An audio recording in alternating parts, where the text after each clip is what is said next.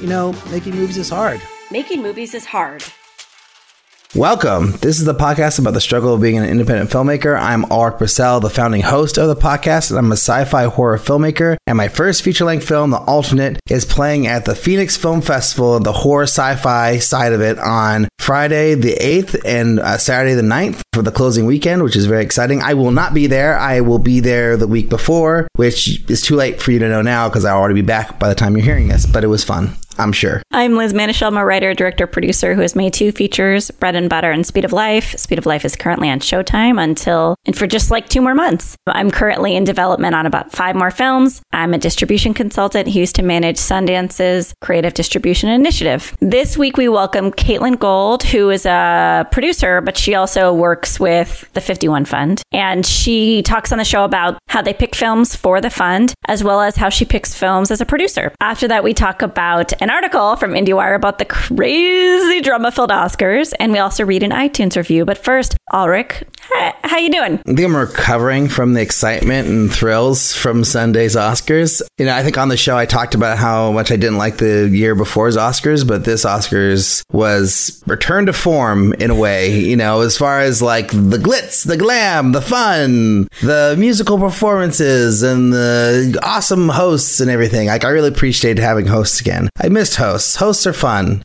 They did a great job. I was very excited. So, uh, but besides that, yeah, I feel like uh, this week is supposed to be a slow week for me at work, but I, I've, it's already Tuesday and I feel like I'm busier than ever with work stuff and baby stuff and life stuff. And so I really haven't done, done enough filmmaking stuff, which kind of sucks. And I'm really excited because I'm going to go to the Phoenix Film Festival in Arizona on Friday. So like that's coming up, which is going to be really fun. But I, I feel like my writing has taken a pause this last week since I talked to you guys, which sucks. But you And, had uh, like I mean- 22 pages last, right? You you were like Yeah. almost nearing the end of the first act. Yeah, now I'm like I'm like 23 ish. Yeah, I mean, I, I did some working out of some stuff, and I, and I kind of got to a point where I was like, I had written like like okay, th- this character does this, and I was like, that's not enough for six pages of content. Like, I have to decide. Like, I have to create like characters for him to interact with. I have to create like why this scene exists. Like, what part of it? Like, what is this story? So it's like a whole thing. So I was like, over the weekend, I, I took a bath and I just laid in my bathtub and I like sunk to the bottom and like just with my nose popping out of the water.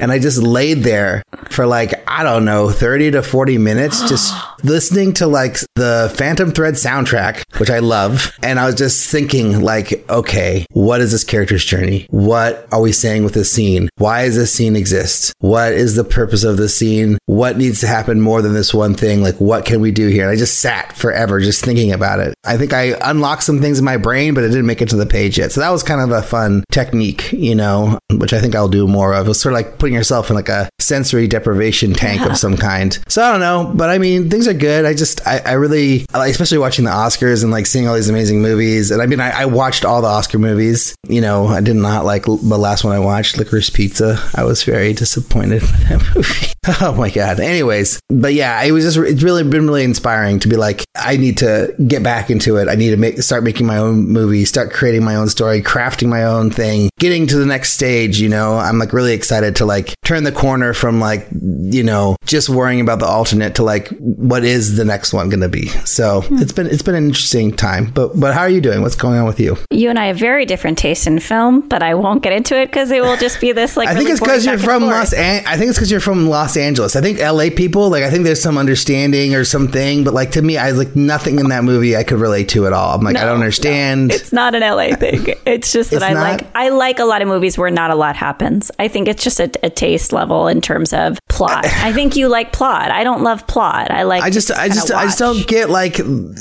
like this character, these characters. Like, if I could like latch myself onto either of the characters, if if either of the characters made sense to me and I wanted to root for them, I think that like maybe I'd be okay with it. But I think both characters either couldn't understand or I couldn't root for. You know, it was either one of for for the two leads, and there was just so many shots of them running, running for no reason. They're just running dolly shots. Like it's like how many running dolly shots can we put in this movie that don't actually have much of a purpose or point to the story? It's like Just running. Okay, that's cool. I, I, I, like that. I don't know. Anyways, yeah, we definitely have different tastes. I, I, think we should do a whole episode about like your taste in movies and my taste yeah. in movies and like how they're both valid but different. I think that would oh, be fun. And of course, valid. I mean, I also love driving my car. So I mean, and I remember when I'm turning the that. I'm turning the corner. I, so okay. I, am like uh, Wanda Sykes, like with uh, with uh, the power of the dog bit. Like I'm, you know, I've watched it three times now, and I'm halfway through, and I'm I'm starting to like it. I'm starting to, I'm, you know, maybe four it's or five wonderful. times.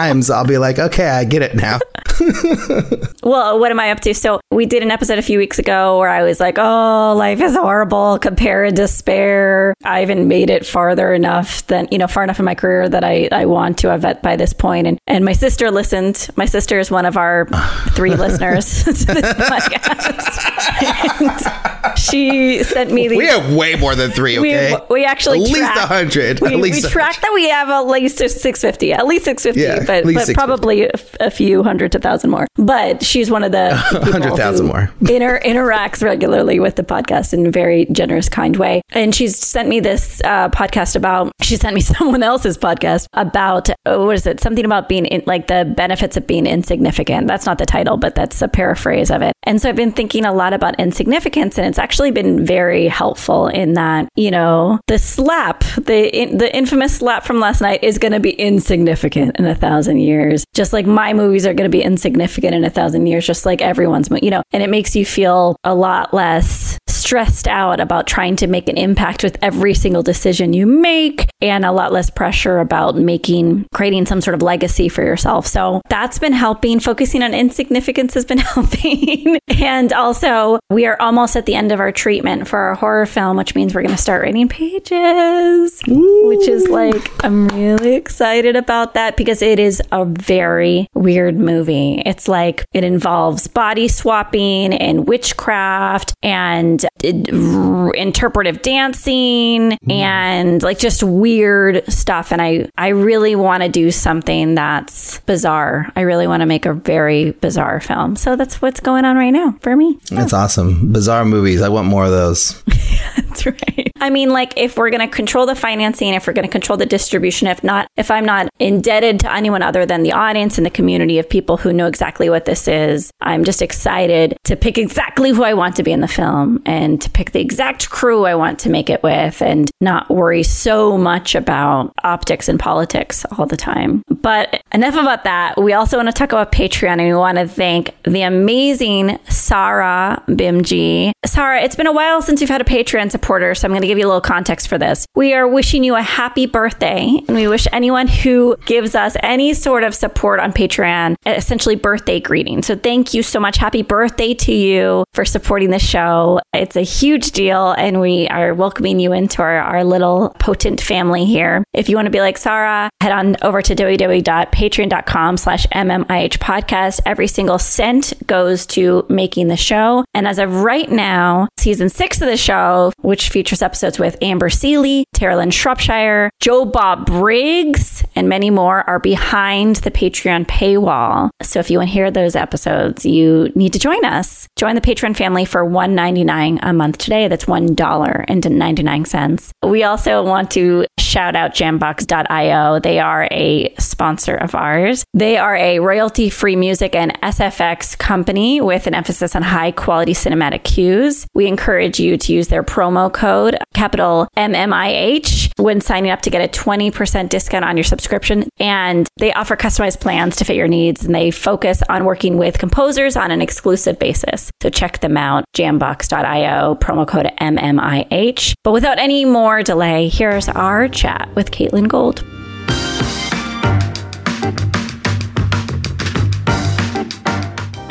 So, Caitlin Gold, welcome to the show. Thanks so much for joining us. Can you give us your quick one minute bio? One minute bio. Okay. Well, I'm a producer based in New York. I've been producing for the last decade, and I have a development and production company called Tanbark Pictures. Most recently, we produced Catherine Eaton's debut feature, The Sounding, and Julia Kots' debut feature, Inez and Doug and Kira, both of which we released earlier on in the pandemic. And we have a development slate of about five or six other projects that we're working on. In addition to producing, I'm also one of the founders of the 51 Fund, which is an investment fund that I started with Naomi McDougall Jones, Lois Scott, Lindsay Lanzillotta. And we are investing in narrative and documentary feature films written and directed by women and filmmakers who identify as female. That's my that's my spiel.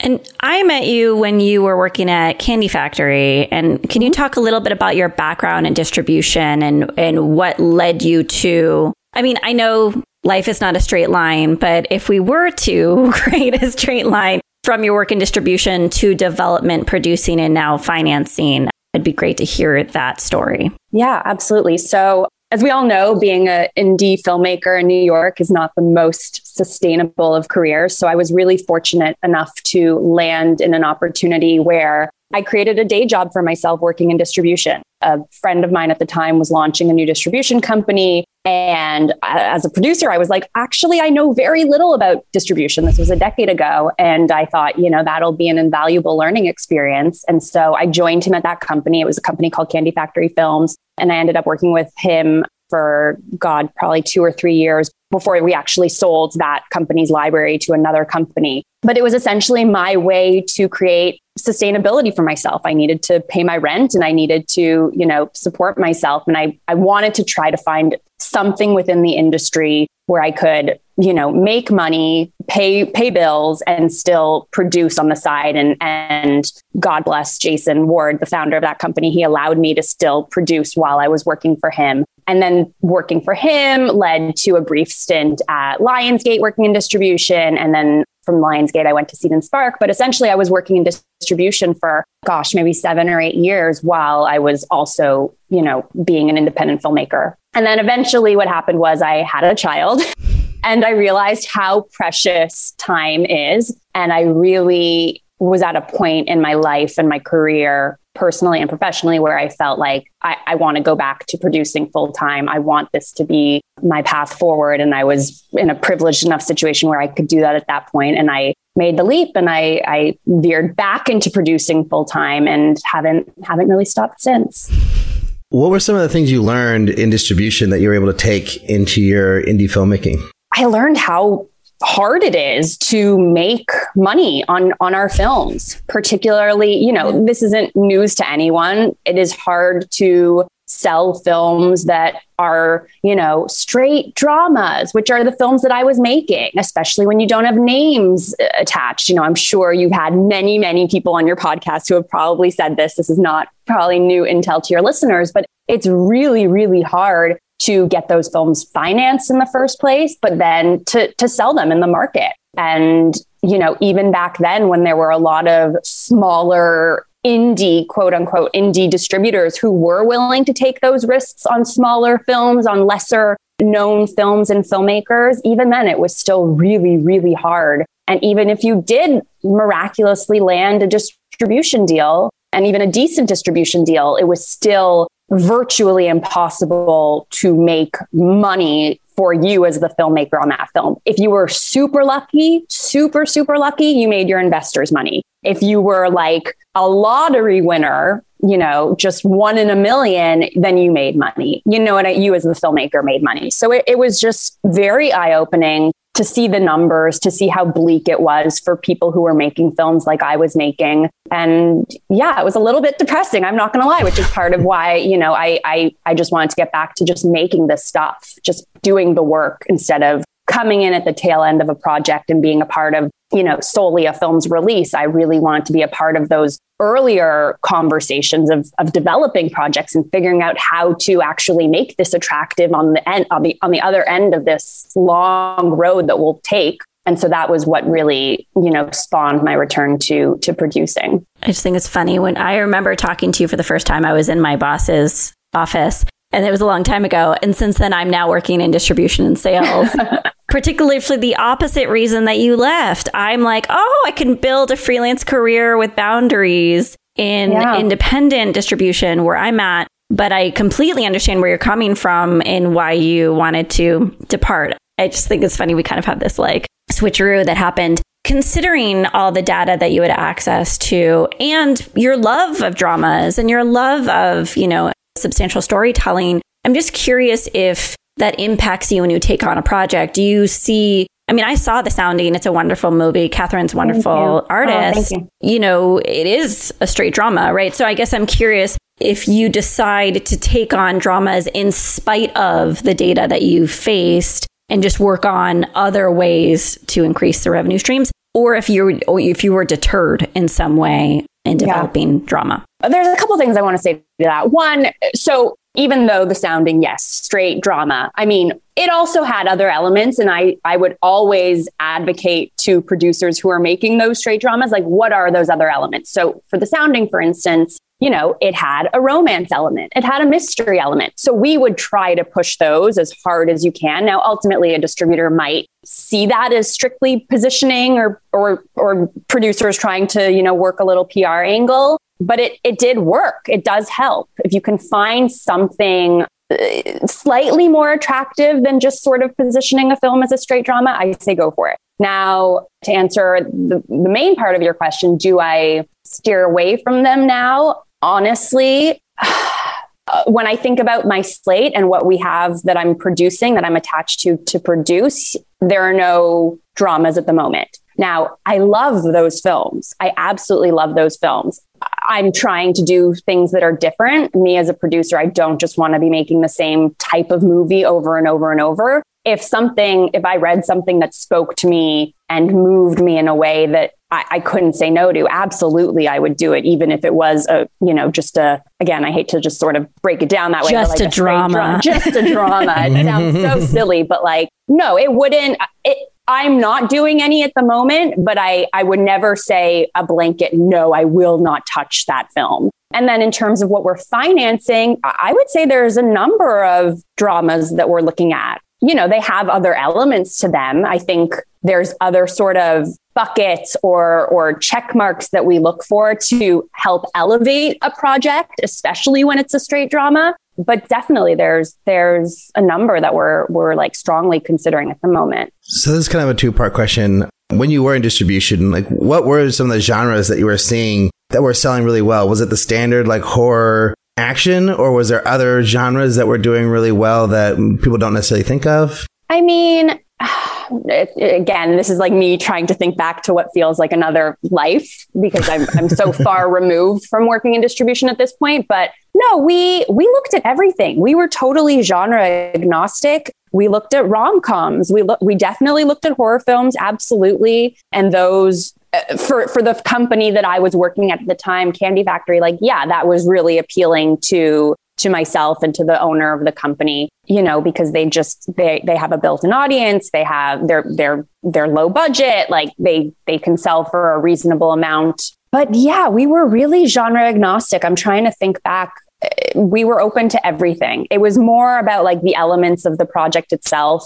You know who who was the filmmaker behind the project? Is this a filmmaker we wanted to support and be a part of like you know if it was their first film did we want to be a part of launching their career? That gives us way too much credit. But essentially yeah like we wanted to build relationships with filmmakers. And even uh, even now at the 51 fund we, we still approach filmmakers in that way. We're certainly judging a project in and of itself but very much so it's who is the person behind the project and and is this a filmmaker who has something to say and and is the person to tell this story at this moment in time. So yeah, it's all of those things together. So the second part of the question was like, you know, does that reflect what you're doing now in, in your slate? Like, is it the kind of the same sort of genres you're seeing? But you're saying you're seeing genres all over the place. All So- over the place. Yeah. Yeah. And, and on the 51 Fund side of things, we very much look at projects as part of a slate. So, you know, projects are submitted to us, whether it's from an agency or from the filmmaker or a producer that we have a relationship with or whatever it is.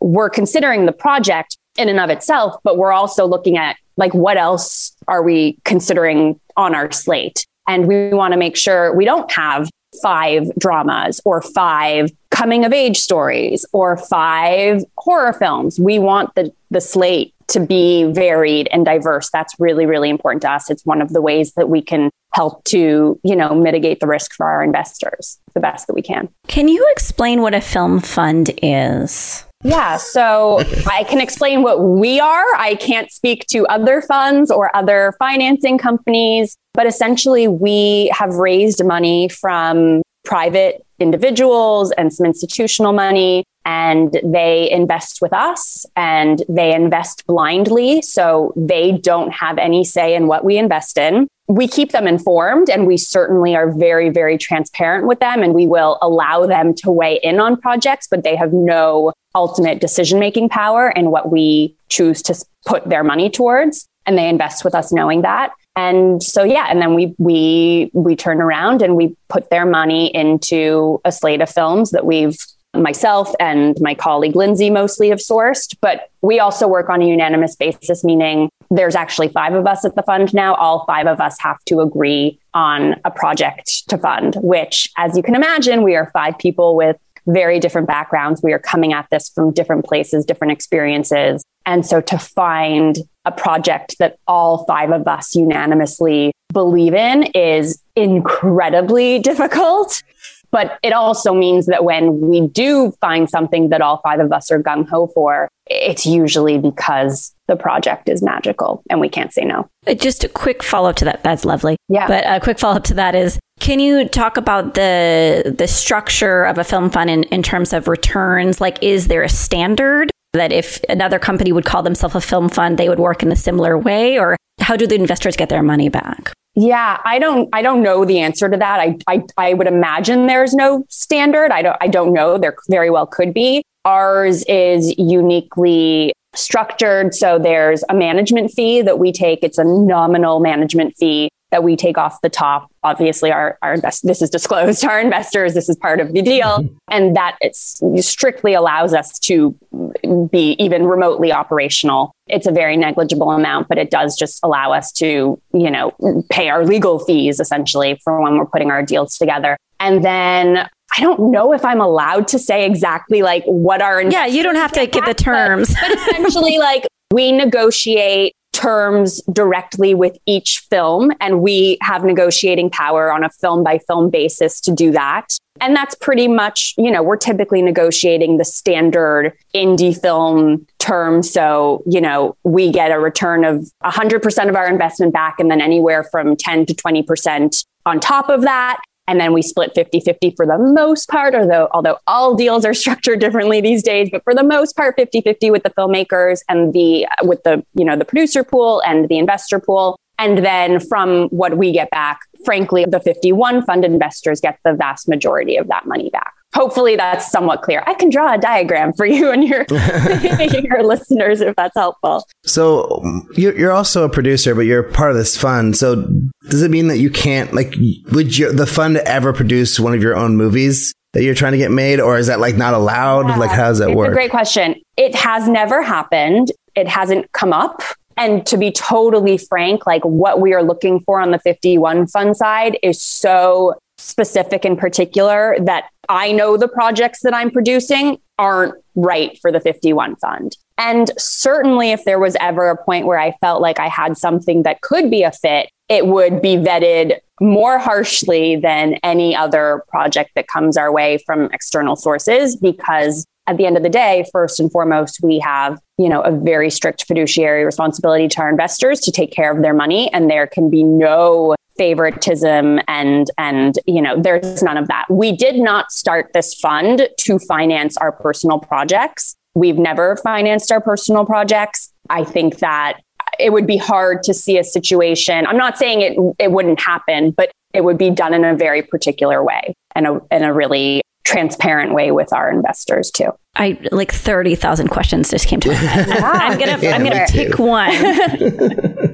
Is there a world where you could demystify just the first steps of creating a film fund for audience in the sense of like, I, it feels very far removed from me in the sense of like that I would wake up one day and be like, I'm going to start a fund. Let me find some people who have money. Like that seems very, that, that is a massive hill to climb already. And then you've created this like massive entity in the 51 fund and a very influential one. So I know that this is a hard question to ask, but what is the first step that you took when you decided to do this? I love this question because what you don't see is you see Cusp, which was our first film, and it went to Sundance and blah, blah, blah. And then I can talk about our next films that we're doing too, and they're great. What you don't see is like the four years we spent behind the scenes trying to get to Cusp or whatever our first film was going to be. And the reason that four years happened is because, like you, Liz, I was, I'm a filmmaker and I wanted to do this. I believed in the mission we were, you know, trying to establish. We had no fucking clue what we were doing. We made a shit ton of mistakes along the way. And it was a total learning curve, like bigger learning curve than producing my first feature. Maybe, maybe that's an exaggeration, but you know what I mean. and I also want to say, I, appreciate your kind words about the 51 fund. We are very still small potatoes. Like we well, are. I, I know Naomi so well that I hear about yeah. it all the time that I, I have a vantage point that that I think shows its influence a little closer range. I appreciate that. I I'm going to be totally honest like we are we are small potatoes. I hope that we are not always small potatoes. Our goal is to be financing bigger films at bigger budget levels and more and more filmmakers. Absolutely. We are not there. So, you know, I'm really, really proud of the first three, four films that we're doing, but it has taken us so, so long to get here. So, like, to even think back to what that first step was four, five, six years ago, no joke. Like, I was at Lionsgate when Naomi first came to me and was like, what if we did this? It was, it was I wasn't even married yet. It was it was a long it was a very long time ago. I think the first thing and the thing that is was hard, really hard and and even up until like a year ago we were still tweaking this is like who is the team and why? I think now we have landed on our team, our beautiful magical team who really like we just work so well together and nobody is duplicating each other. Like we all serve our different purposes. And that took us a really long time to get to. But if you can get there quicker than us, please do that. But uh, you know, I guess before that, it's like, what is what is your mission? Like, why are you doing this? Yeah, it, it's it's got to be it's got to be like, what is your I'm going to butcher it, but like that fr- reason to exist, raison d'etre. God, that my my French teacher mother would be mortified if she heard me say that. But but what is your reason to exist? Why why are you doing this? So I think if you can nail that, that was the thing we were very clear on right from the beginning. Not only did we want to give women an equal voice in the entertainment industry by funding them, by giving them the money that they need, we also had this innate mission to demonstrate that women are not charity cases, that investing in women, investing in women's stories isn't just good for humanity. It's actually just smart business. And so that was something that was really, really important to us to demonstrate from the start. So we are very numbers driven and investment driven and you know, we get asked a lot of the time, like, would you do a grant in my short film or would you do a grant for this and that? And we say, like, no, we are a for profit entity and women deserve investment dollars. So we deserve to be that- commodities, is what I always yeah, say. I'm like, commodify me, please. and that was something that we, you know, we've really, really stuck to since the beginning. But yeah, it took us a really long time to get here. We have so far to go, but even to get to this point, it took us so long yeah. so you're also raising money for your own films, you know, that's separate from the 51 fund. So how does that work? Are you know you go into completely different sets of investors to fil- for the fund versus your own and and how do you find these people? Like how does this all work? Yeah, no, it's a great question. So, yes, for the most part, it's an entirely separate pool of people. For my own projects, I, am really just mostly talking to financing companies, film financing companies. The 51 fund, none of the investors in the fund are other other film financing entities. We have, you know, we didn't get any investments from any of the streamers or anything like that. So they're very separate entities, very separate pools of people and contacts. What I will say has been invaluable and I know you, you know, a lot of your listeners are emerging filmmakers the contacts that I've been able to make via the 51 fund and the work that I've been doing on the 51 fund side of things have been invaluable to me on the producing side of things. So, you know, making contacts with the different agencies and different financing companies, like a lot of those did come from the work that I've done with the 51 fund. And I'm super grateful for that. But those people are not the same people that are investing in the 51 fund slate. A lot of the times they're partners on films that we're working on. So, you know, we'll have other, you know, mm. for Cusp, for instance, we had other executive producing partners on the film, other amazing film companies. And so, you know, we forge relationships with them. And then I might turn around a year later and say, hey, you know, I have this great film and, you know, we did this other film together, blah, blah, blah. So it's about relationship building, absolutely. And, you know, I would totally encourage your listeners to do whatever they can to forge relationships, even if it's just like dropping into panels and going to film festivals, like make those relationships. I've been able to do a lot of that work through either my producing or my financing work. But like any filmmaker can go to a film festival and try to make those contacts and those connections. It's the same people. It's just another avenue to get to them, I guess. I, I took the past two years to try to test case larger projects. Like I just made, I made two micro budget features and I was like, I want to understand the development game in traditional producing and traditional development and, and development game and traditional development. I want to understand how larger projects get off the ground. And it seems to be there's like this chicken and egg game with talent and financing that keeps on coming up. And yeah, I, from your reaction, this is something that you deal with all the I time. I play that game every day. is uh, is there any clarity you can give to how you approach it? If you're talking to a filmmaker who hasn't broken out yet, who doesn't have a bevy of investors ready to support them, how do you encourage projects to get those key pieces in order to get the train moving, so to speak? It's such a good question. And I wish there was like a magical answer. And I wish someone could give me that magical answer. I'm just hoping that everyone on this no, show will piece together this, it, this answer. It's so funny because, like, yeah, I come at this from like this weird intersection of being a producer, but also a financier. And so I see both sides of it. And yet I, every single day of my life, am also just like everyone else, you know, trying to push that boulder up the cliff and get my projects funded and and cast as well. I will say I do believe I, I know this is kind of like an easy answer to give, but I do believe like what is it? The cream rise? No, the, no, no, Caitlin, no. no, don't say that. That's a terrible answer. Like, I, I guess what I would say is, say what you want. I'm so sorry. Please say.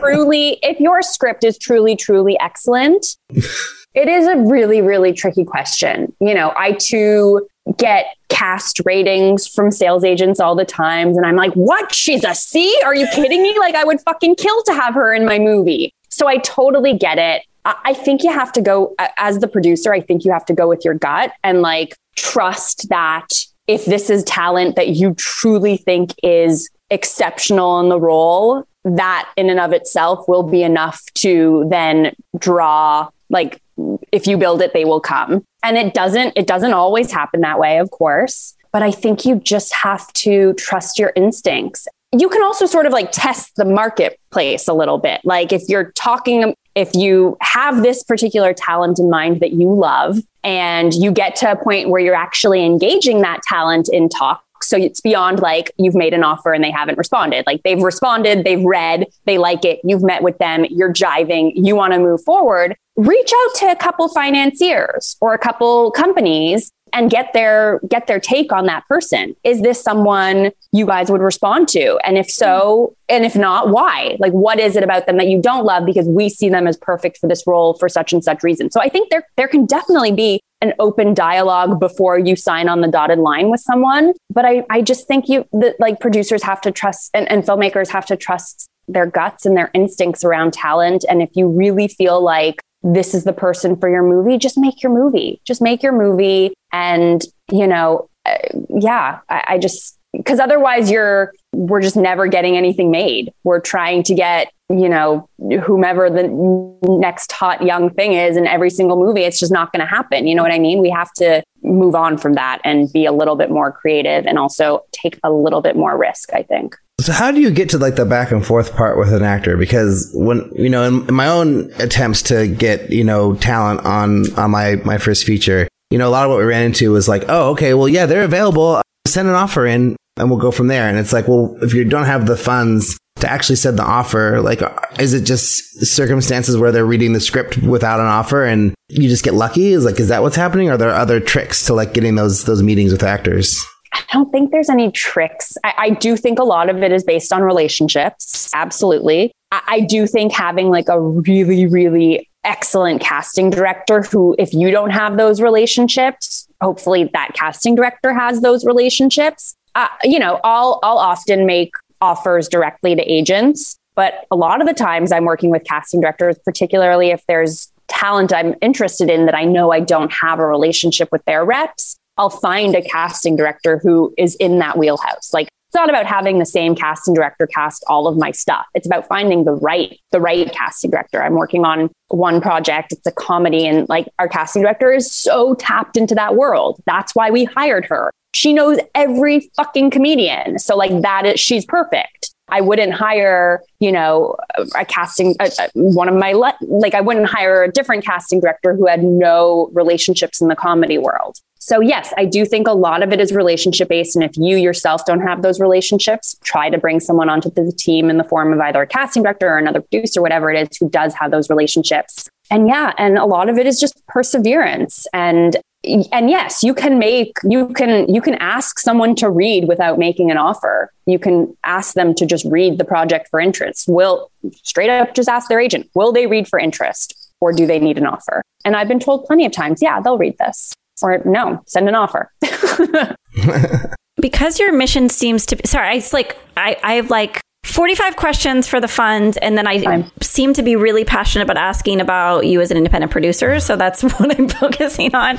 but since you're so interested in supporting female filmmakers, and I assume that, you know, judging from your, your resume, that carries over to your independent productions that you do as well. What would you advise emerging or mid career female filmmakers to have in terms of assets for their projects? So when they're in development and they're trying to get the green light, what do you see as the key points that they need to have in line? Yeah, it's a great question. Obviously, a really polished script. Don't that rises to the top. I don't mean to cut off that point. I'm so sorry. I've regretted that. No, no, no, no. You know, I, I know it's not something. Listen, my projects often don't rise to the top in that same way that I was referring to. So I totally get that that's like a, such a cringy thing to hear. But when I'm on the financing side of it, I will tell you like the ones that come our way from like really trusted sources that I know have excellent taste, those rise to the top. So it is a sad and true thing at the same time.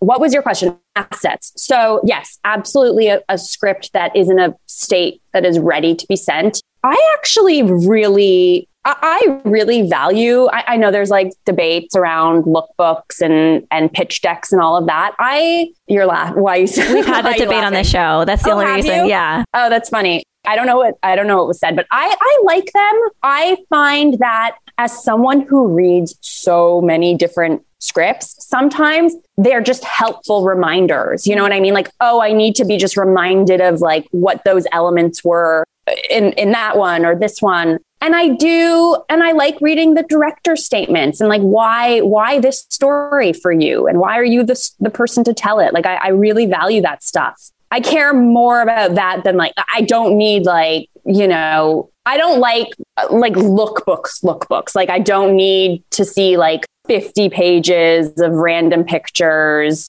like i want i want i want content. I want i want helpful content that tells me what this film is who is making it and why and why now. What else? I mean that's a great starting point. And like a, and, and i need to know like an idea of the budget i guess but not even not really i guess. On, on the financing side absolutely i need to have an idea what the budget is. But for my own personal producing like stuff gets sent to me before there's anyone on board to determine what the budget is so that I don't need. Do you feel like concept trailers ever help in any way? Or do you feel like that's like kind of like, oh, it's nice, but doesn't really make that big of a difference? Yeah, that's funny. We were actually just told on on one of my projects that it to put together like a like a rip, like a ripomatic, and I'm like, really? Eh, I don't want to.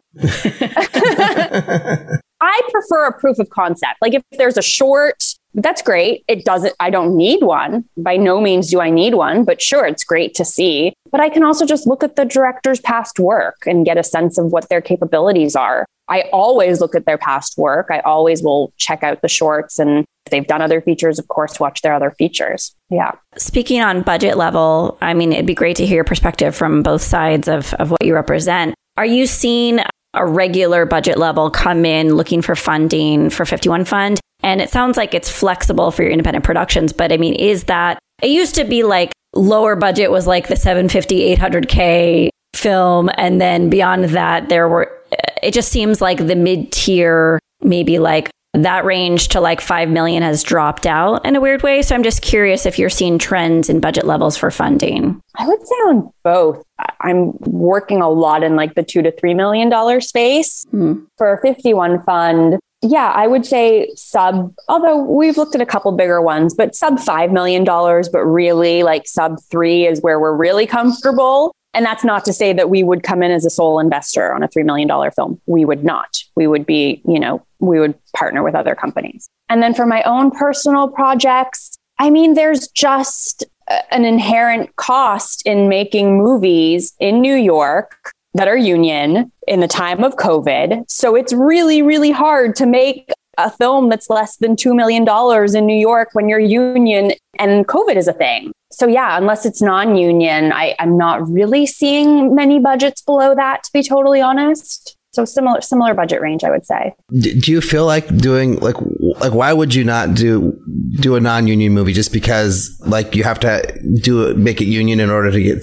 No, but you mean DGA, right? Well, IATSE really. It's oh. just mostly because I don't want to get flipped. I don't want to have the responsibility of as a producer of you know I make a a one and a half million dollar film or even a one million dollar film and I say it's non-union and then IATSE comes knocking mm. and they want to flip us and all of a sudden I turn I have to turn around to my investors and say, guys, I need another million dollars. That's a huge, huge liability for me. And I I rather just either from the outset make it a union project or are there more non-union friendly places in the United States to shoot? Or is it a film that doesn't need to like is this appropriately budgeted at sub 1 million dollars in it and it doesn't even, you know, it doesn't need to be union. Yeah, cuz they're not going to go after a $500,000 movie most likely, right? Like They're not, but I have heard stories, you know, plenty of stories actually of like films approaching 750 a million dollars and getting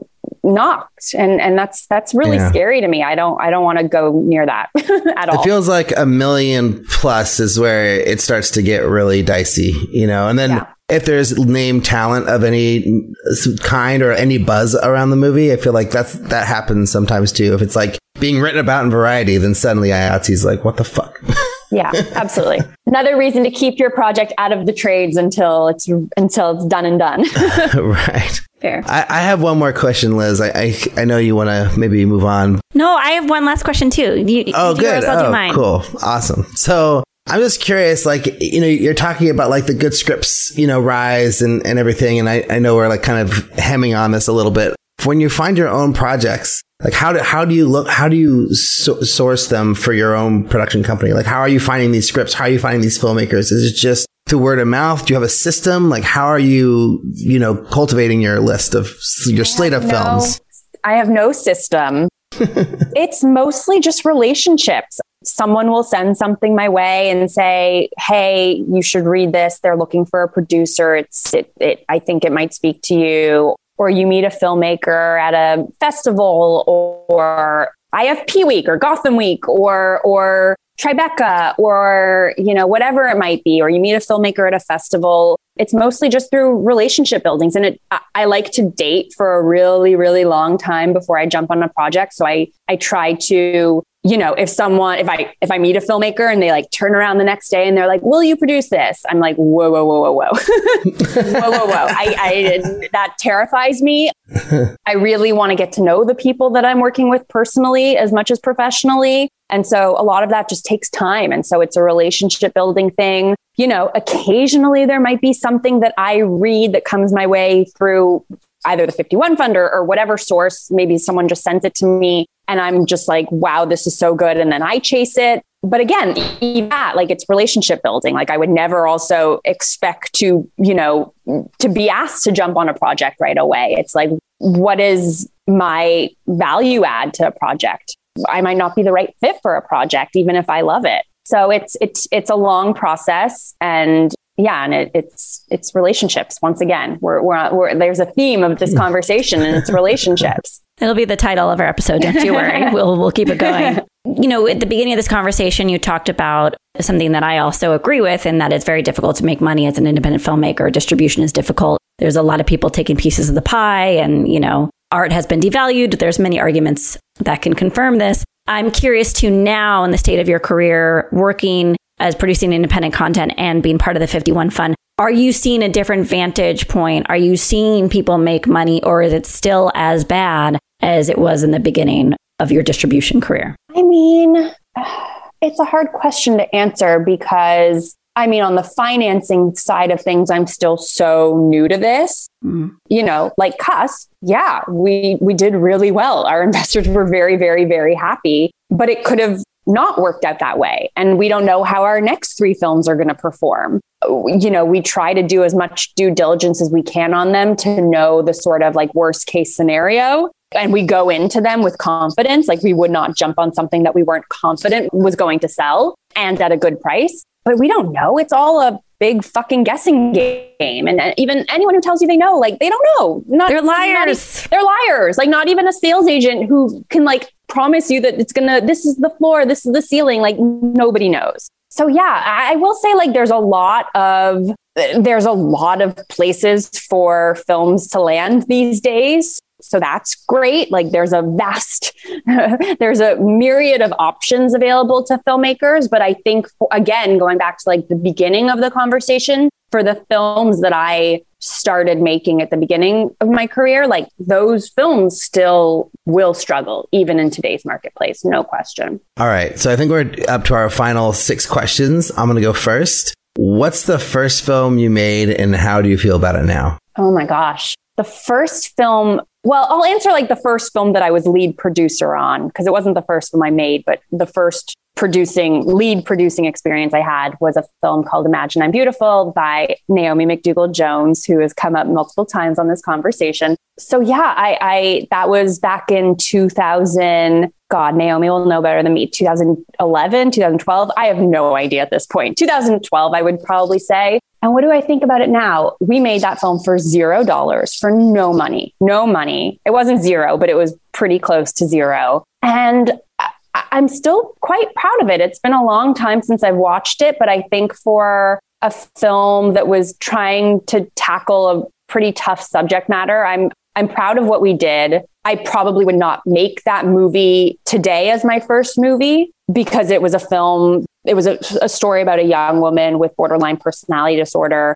and like that wasn't my experience it was based off like someone that naomi knew. It was it was a little too far removed from us i think. I, I wouldn't try to tackle that today as my first film and certainly not in the same way. But for 2012 and no money i'm i'm so proud of it. The team was amazing. I still love everyone who was a part of that film. So yeah still still I'm not embarrassed to have it on my IMDb at all. There's lots of other credits I would be way more embarrassed about. What's the best filmmaking advice you've ever received? Oh, best filmmaking advice. Hmm. I would say the thing that comes to mind, I'm sure there's better ones I can think of, but the thing that comes to mind is never be afraid to walk away from people and projects that are not serving you and that you are not serving. And I think that's probably pretty self explanatory. What's the worst filmmaking advice you've ever received? Oh, just raise enough money to get to production and then worry about post after. That is horrible advice. I've done it. I would never do it. I would never tell anyone to do that. Please, for the love of God, don't do that. I did it.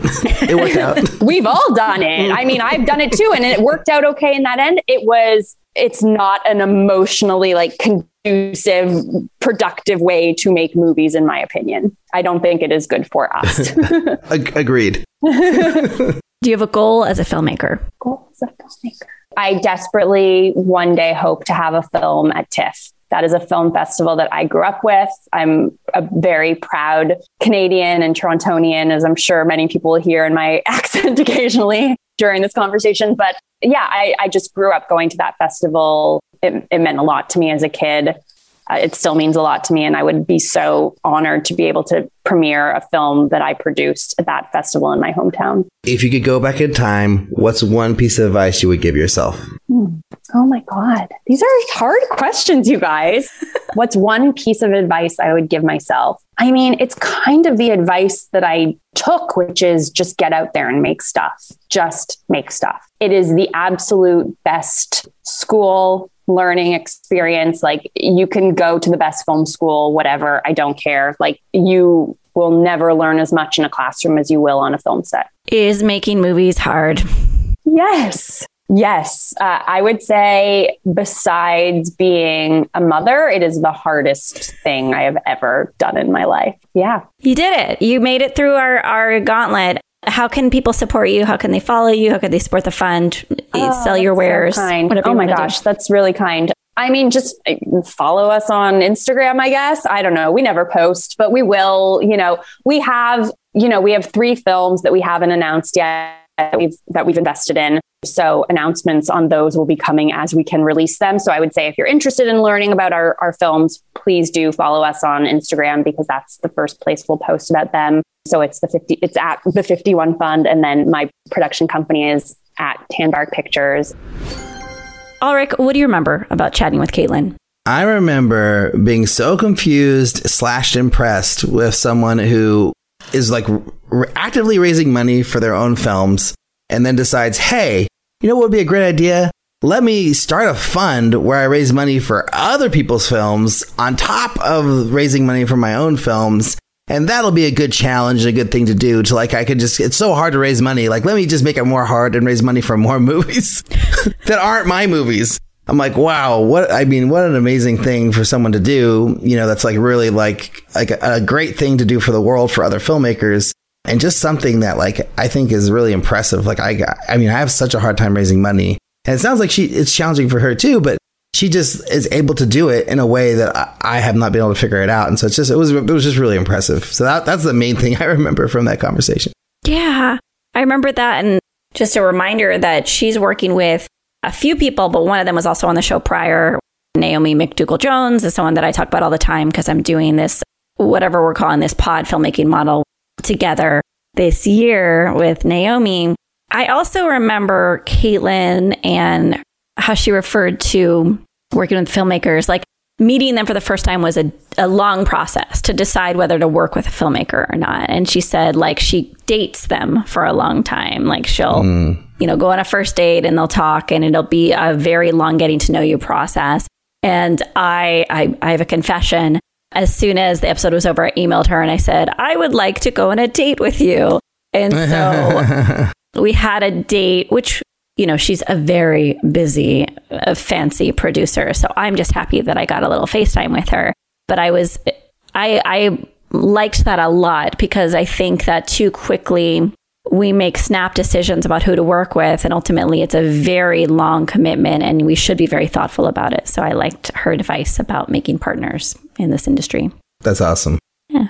So, for any film fans out there, which is all of you, I'm assuming, or it has to be because this is a film podcast, the Oscars were crazy on Sunday. And, you know, it was mired, it's always mired in some kind of controversy or another. But like, even before the slap heard around the world happened, there was like, you know, a lot of other shit happening, lots of drama as always, like, you know, not, you know, airing a bunch of categories properly and just doing like, I didn't exactly know what I thought. Like maybe they would just like list them on the screen, but at least they actually showed the speeches. Like I thought that was at least one nice thing about it. But then this like whole ca- like I didn't even really know what was happening. These like user, you know, decided categories. it's like what the hell? Like this is is this crazy? Like how did hmm. Justice League end up as the top? What is happening here? But anyways, there's an in-depth article written by one of our favorites, Eric Kohn from IndieWire, about everything that went down at the Oscars, including the drama around stars not showing up, and then this whole thing I didn't even know about with Sean Penn trying to get the president of Ukraine to be on the show and like making that like like a huge push that like didn't happen and they like thought about doing it but then they didn't do it and it's like yeah crazy. So anyways liz you're like kind of the oscar expert of the show. Like you love the oscars like i think more than i do. I love the oscars but i think you take it to another level. What did you think of this article? I mean i wrote notes of the article and i think sorry i wrote notes from the article that i wanted to talk about but also the reason i'm having such trouble with my words today is because I think I'm a little nervous to talk about the slap. And I have so many things to say about this lab. Why? And it's overshadowing everything that I want to say about this article because I think a lot of us who are following the entertainment industry, Sunday night was a shock to us. And then all of us probably, or a good portion of us, went to Twitter and saw the takes and the intensity of the takes. And then there seemed to be some overlap into Monday and now even Tuesday about the takes. And it just threw me for a loop because I watched the event being so firm and resolute in how I interpreted it. And then you go online and it's like a weird Tower of Babel situation where everyone has a different interpretation of this event. And that has been very, this has been wild to me. It was like bean can dad. It was like, it was like all of these things. It was like blue dress, white dress, whatever it is.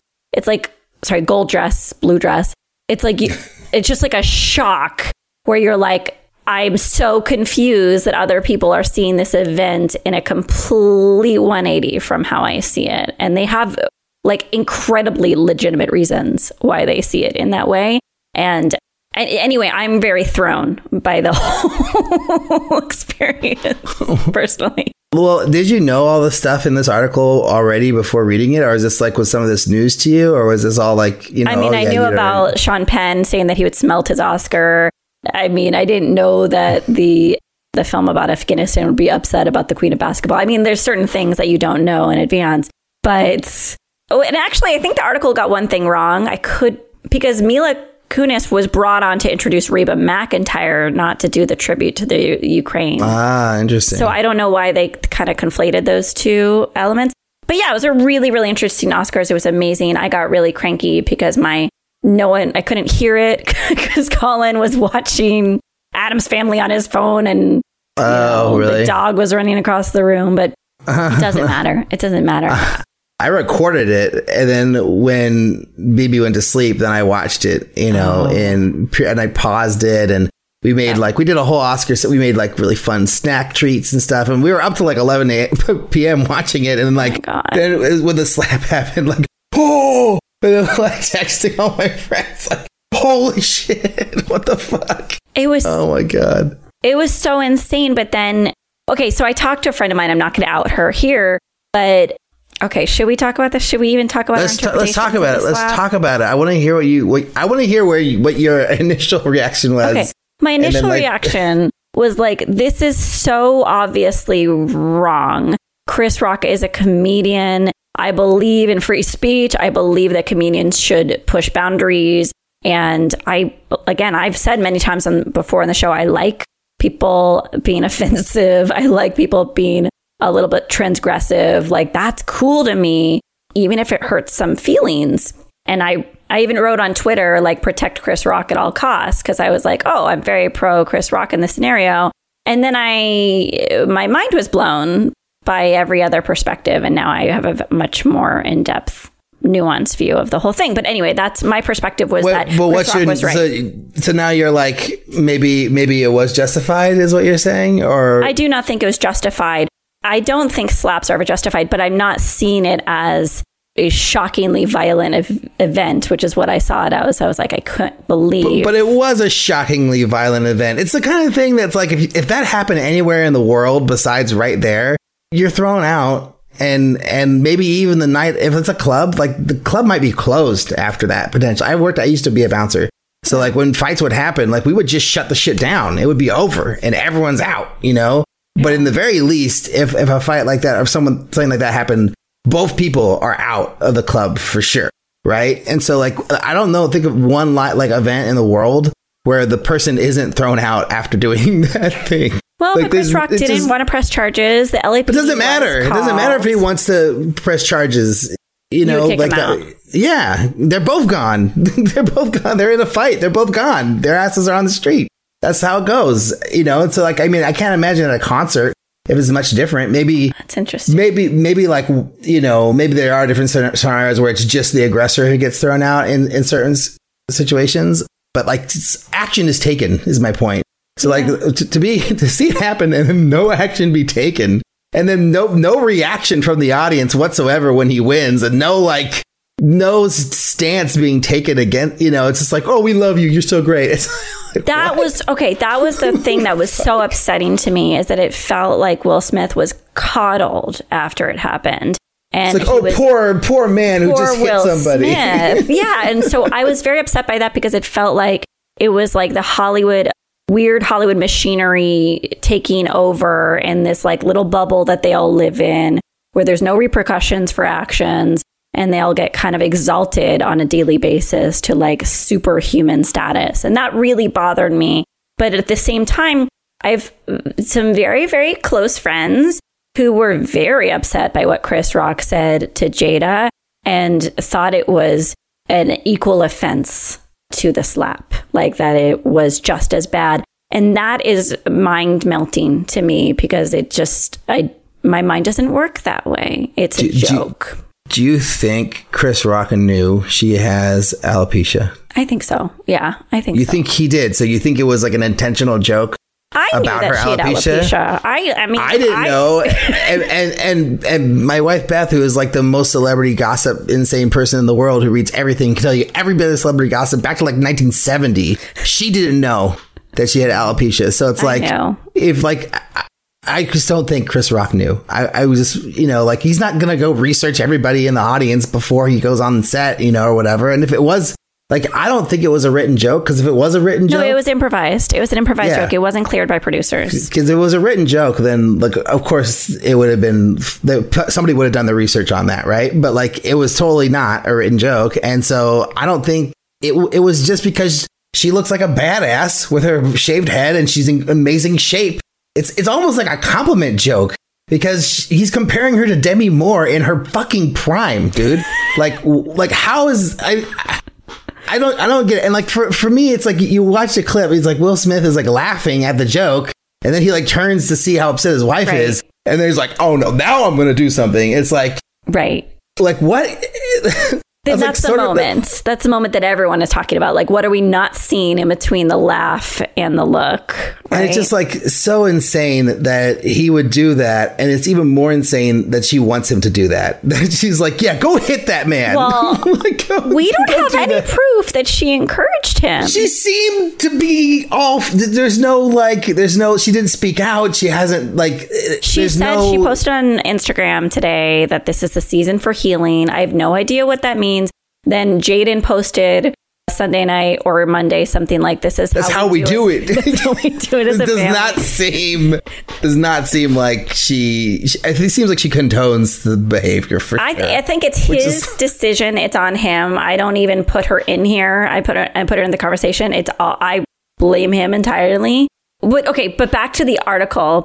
But like like like basically if if I did that, right? Yes. Like Beth would be like like she would leave. She would be gone. She wouldn't even be in the she would I would be sleeping on the couch. She would not be there to see my speech. She would be gone. I would it would have been terrible. It would have been like the worst thing I could possibly do to like embarrass her in that way and make an ass of myself and be a complete piece of shit. Yeah. You know, on li- live television like you'd be like what is your problem?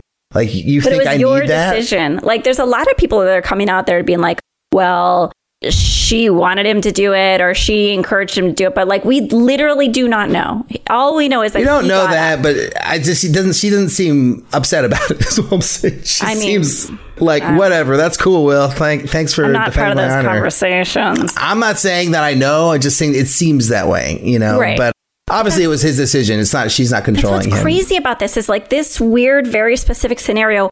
Everyone, including me, is projecting onto them exactly like all of like I'm projecting onto them like you know I'm a pacifist. I don't believe in any violence. Like I, so I'm projecting onto my own like weird restrictions for the way I live my life. I mean, but uh, I don't. Anyway, I did like in the article that we're supposed to talk about at the end of it, someone says something about how they saw something real. And that's the only Oh thing. yeah. I was like, well, you're right. I mean, it was actually Yeah. Reality within something with such artifice. Like the Oscars is just full of, and I love it. I love it. It's such delicious artifice, but it is, it's so artificial. And it was one moment of reality that broke That that that comment scares me though, because it's like, yeah, it was real. It's not something real. And obviously, I mean, this was, this was like a quote taken from like the after party. So this person Yeah. is clearly a drunk person.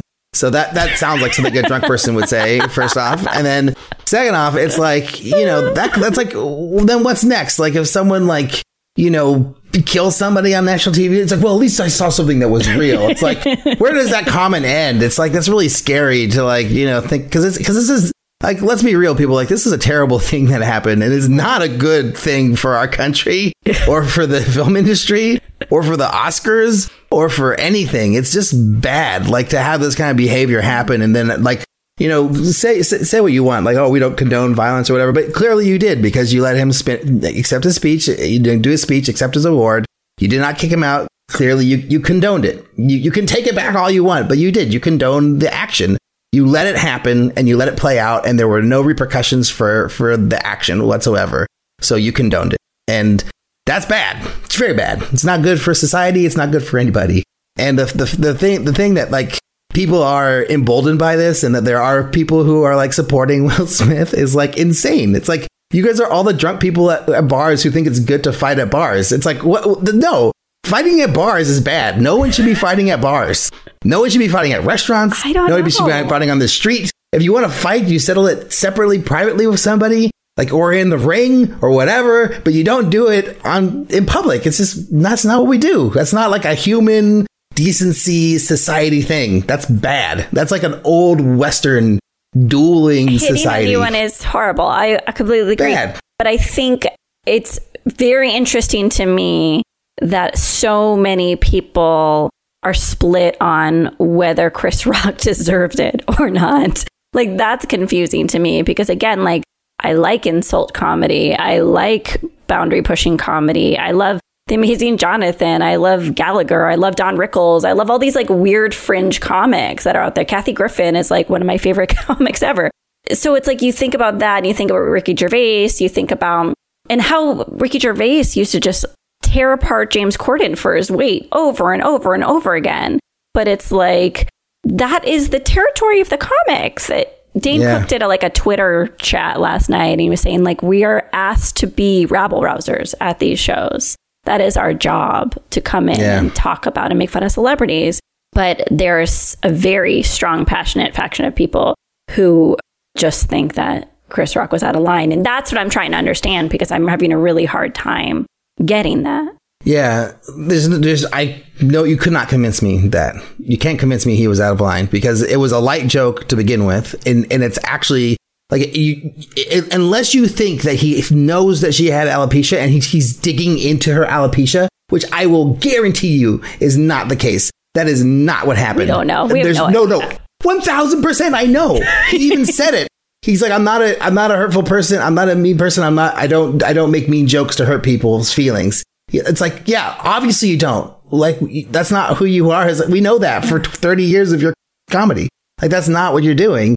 And it's like, I don't know. So anyone who thinks that like he went out there to like hurt her feelings, she got offended. Like, and that's okay. People have feelings. People can get offended by Yeah, things. But it was a, right it was to be a- it was- she was hurt by something that's very personal to her and that's very like like she just opened up a wound to talk about it publicly and like she felt like it was she was taken down a notch by that joke but that was not the intention of the joke that is not what anyone took away from the joke. It, it's just not at all what happened. It was just a misconnect you know? And, and that stuff happens all the time. It's like when you go to a club and someone tells a like a, a drunk joke or something and it's like my husband it was an alcoholic and then he killed himself on new year's eve because he was an alcoholic. It's like how the fuck is that comedian supposed to know that that happened to you and that now he can't make any drunk related jokes that whole evening because you're in the crowd. Like he doesn't know that or she doesn't know that. Like there's no way. So like you just can't like and comedy is a thing where like nothing's off limits. That's right. That's so, why I love comedy. That's why I love I don't it. know. I just can't get behind people who are like, like Chris Rock deserved it. Like what the fuck? No, he didn't. Do you do you want me to come through the computer and slap you in the face right now? Do you think you deserved it? No, you did not. No one deserves it. Okay, so I don't know. Anyways, the last thing I want to say about this is like yeah. the fact that we spent like 10, 15 minutes talking about the slap and we are not talking about anything else Oscar related is like what is the biggest tragedy of this whole thing is that no one's going to talk about Troy Kotsur, I'm not saying his name right, winning the first deaf person to win an Oscar for acting no one's talking about. Well, arts outside of Marlee Matlin. So he's the oh. second. Oh, she won an Oscar? Yeah. And then that the woman who won for West Side Story is like the first openly queer, you know, person of color to win in an acting category. Yeah. It's like, you know, these things is what this is what we should remember. Coda winning Best Picture. This is what we should remember. Questlove, Questlove winning, yeah. you know, for this best documentary. These are the things that we should remember. And no one's gonna remember that. All because one stupid asshole, rich motherfucker decided that he wanted to go and Kanye West it. You know, like that's what happened. And you can call it whatever you want. You can try to sugarcoat it and say something else, but that's exactly what happened.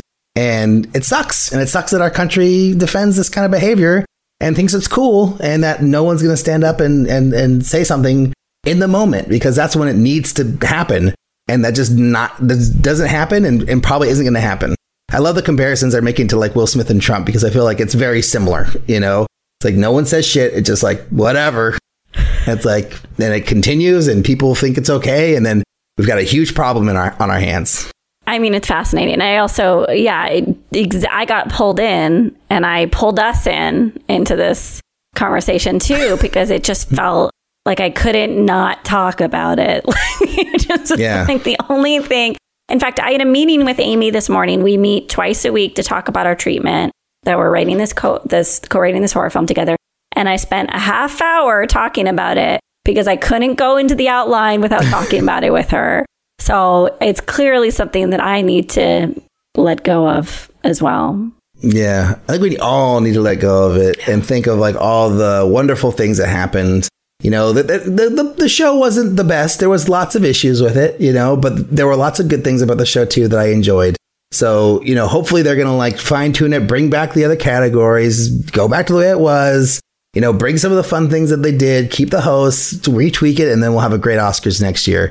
Hopefully with no bullshit this time. Well, talking about things that aren't bullshit, eh, eh, we have an amazing iTunes review from James Castleman from the US. So James writes, Great show. Liz and Alrik are open and candid about their work in film and their ups and downs. They bring an amazing guest to share their experience and what it takes to make movies. It's a great encouragement for anyone who is working or, or who wants or working or wants to work in the industry. And it's fun for any fan of film to hear how it's made. Five stars. And I know James. I just realized I know James because him and his wife, Rebecca, made a lovely film called Next to North that I'm supporting as a consultant. So thank you, James, for supporting our show. Awesome. Thanks, James. That was amazing.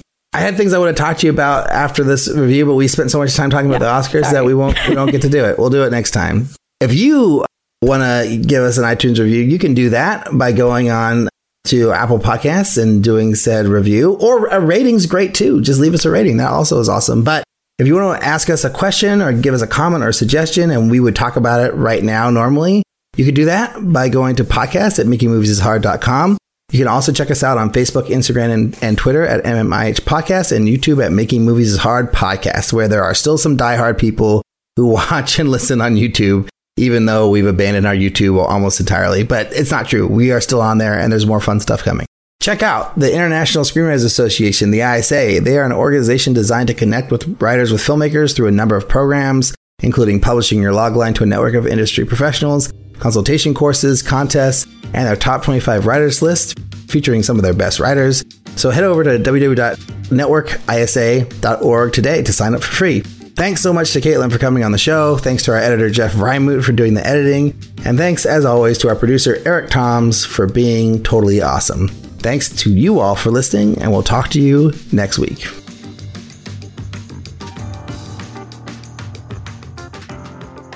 Speaking of other things, um, oh, it's terrible. Speaking of uh, things other than this, enough about that. I, we also wanted to think about. Oh, so bad. Sorry, Jeff.